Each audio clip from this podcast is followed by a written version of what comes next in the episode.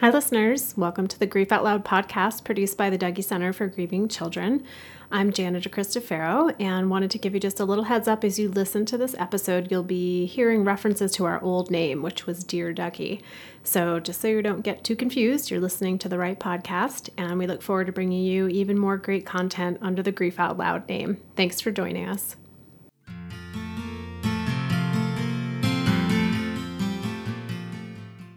Hello, everyone, and welcome to the Dear Dougy podcast produced by the Dougy Center for Grieving Children. I'm Jana DeCristofaro, and thank you for tuning in today. This podcast is meant to open up the often avoided conversation about grief. While loss is something we will all experience throughout our lives, when it occurs, most of us are left not knowing what to do, how to feel, or how to talk about it. So, whether you're grieving a loss or wanting to support someone who is, we hope these podcast conversations lead to a better understanding of grief and also give you some ideas and inspiration for how to show up for yourself and those you care about. Today's guest is Asher Liu. Asher is the teen board chair of SLAP'D, which stands for Surviving Life After a Parent Dies. SLAP'D is a one of a kind online support community created completely by and for teens. Thanks so much for joining me today, Asher. Thank you so much for having me. It's an honor. Asher and I were talking quickly before we started recording and realized that he is absolutely the youngest guest we've ever had on Dear Dougy. So, congratulations, Asher. Thank you so much. And Asher, going even back further, you were only 10 when your dad died. And you're how old now? Uh, I'm 15. I'm just starting my sophomore year of high school. So it's been five years since your dad died, and and SLAP'D was started by your sister. Is that right?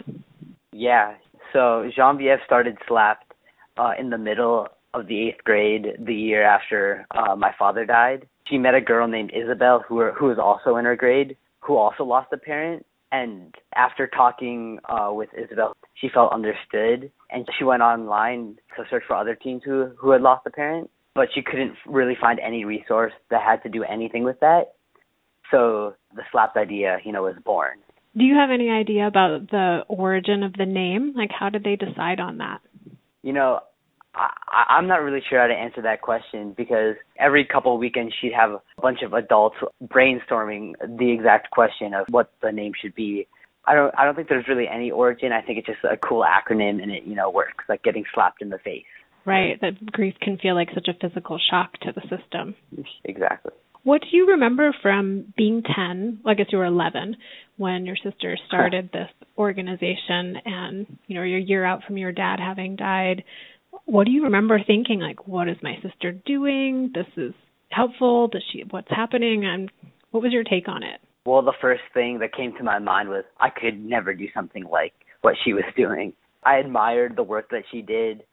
I didn't really understand, you know, what was going on behind the scenes, what how much effort it actually took. I thought it was really cool and honestly, like I did want to start working on SLAP'D as soon as I could, but the com- my commitment level wasn't really at the same point as, you know, hers was, so it took me a little while to get into SLAP'D, but I'm overjoyed that I started working on it this year. So you let her kind of do the hard work, getting things going. exactly. Really. Tell us a little bit more about your role now, the role that you've moved into this year. I'm the team board chair and content director at Slap. So what I try to do mostly is uh, help content creators with like ideas and different projects that they should post on our website.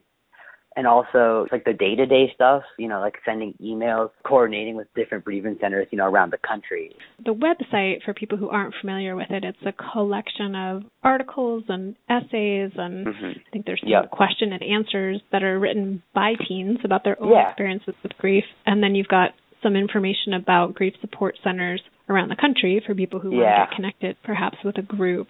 Who else contributes? The biggest contributors on our website are going to be teens. We have something on our website called the Teen Board, and it consists of four to five teens, including myself, who are the majority creators of the content. You know, one of our long term goals is to expand the teen board because, you know, the more content and the more teens contributing, you know, the better. So you're trying to diversify the people who are writing those articles. Exactly. And can you give us some examples of maybe topics or titles that you notice draw a lot from the audience? Yeah. So, like a very common example is the first Mother's Day without, you know, your mom, or the first Father's Day without your dad, or how to talk with your friends about your most recent loss. And really coming from that perspective of I'm a teen too. Here's what's worked for me. Not necessarily saying you Mhm. should do this, but here's some ideas of things that have been helpful. Yeah, exactly. Uh, Have you written one of the articles or the items on the website? So I've been working on a collection of articles that will be posted bi-weekly, and it's uh surrounding Option B by Sheryl Sandberg. Have you have you heard of the book? I have, yeah. Option B about resilience after a loss. Exactly. So uh, I've been writing chapter summaries, three to four paragraphs on what is this chapter about and why it's important and and how it relates to me. So that's what I've been doing. And then when you think back to like being younger and just getting to know SLAP'D and seeing what was being posted, is there a particular article that stood out that was helpful to you in your grief? Actually, I don't remember a ton of articles, but I remember this one about a Northwestern football player who lost his dad when he was a teenager. It talked about, you know, his life story and how he became, you know, this prominent figure on the football team because he was the team captain. What he did and how he was resilient and how he persevered really stuck with me during my childhood. So having an example of someone who had also had a dad die but was able to go Mhm. on and be successful in in their Yeah. life. Since SLAP'D is kind of a family affair, how has the project affected your relationships within your family? SLAP'D has brought the three siblings together because I have also a younger sibling, and she is currently part of the teen board. And my sister, who's helped you know integrate me into SLAP'D, kind of has brought us all together, which has been super beneficial. I get to know a different aspect of them, a different side of them. You know, the more like work side, and I think it's been a- a really awesome experience. Are there things that you learned about your siblings and how they're grieving as opposed to or in alignment with how you grieve?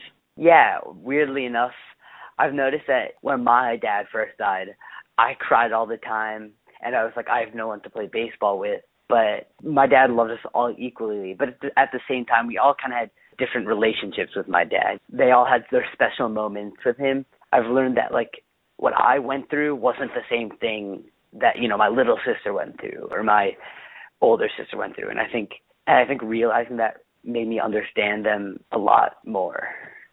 Yeah, interesting in that you're all grieving the same person, but in a sense not the same person because you had each of you had a different Yeah. relationship and a different set of memories.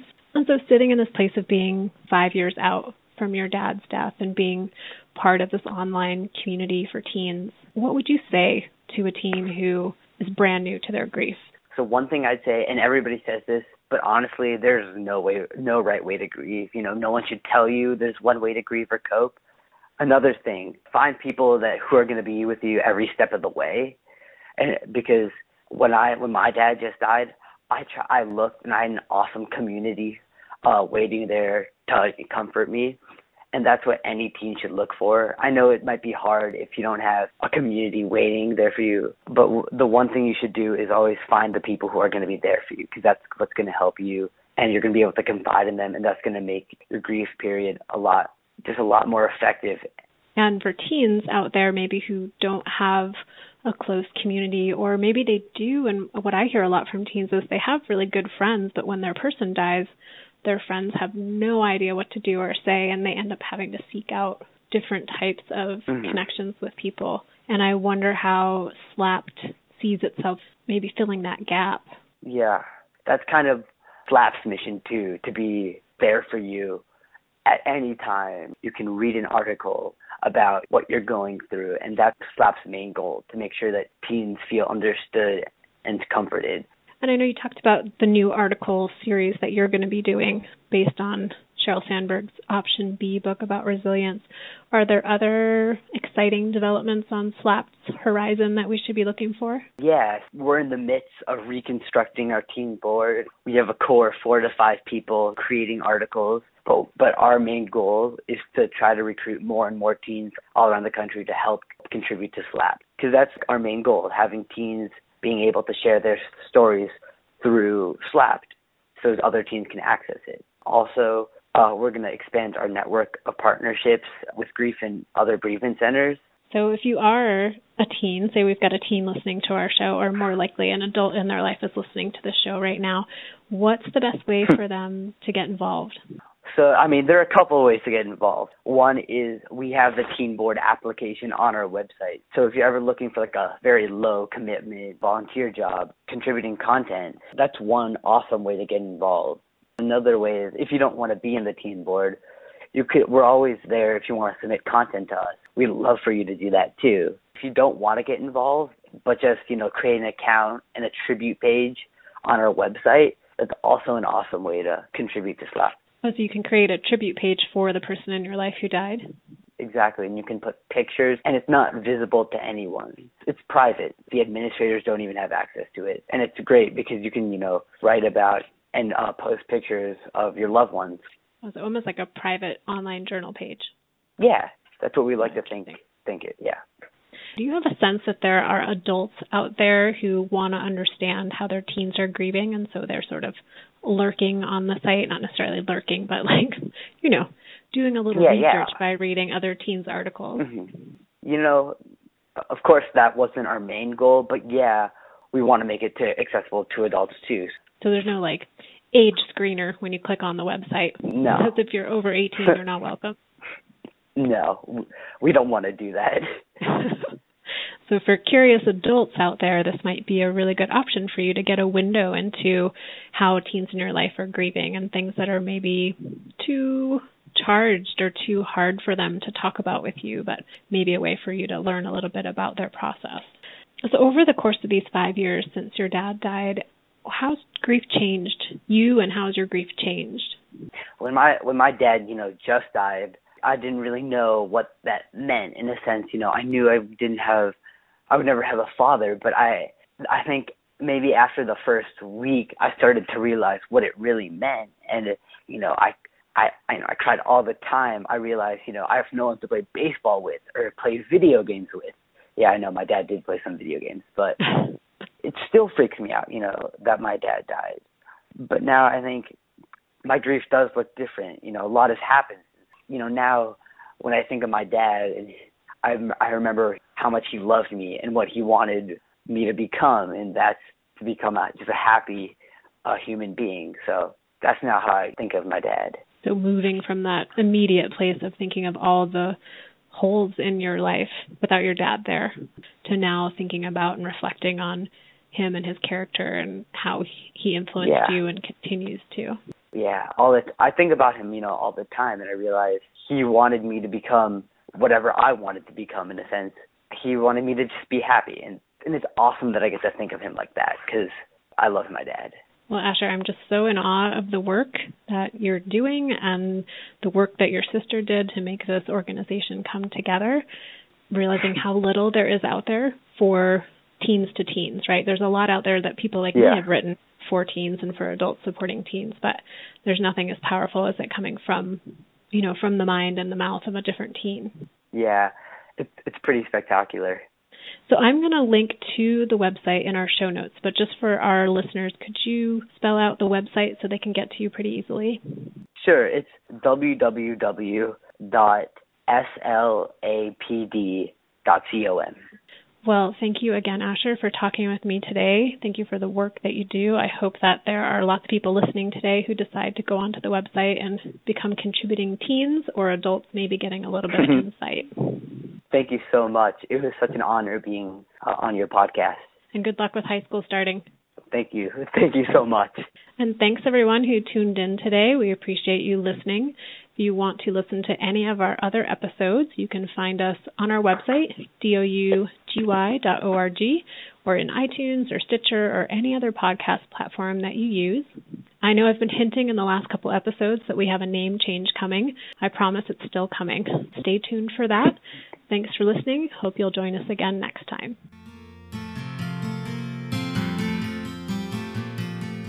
Thanks for listening.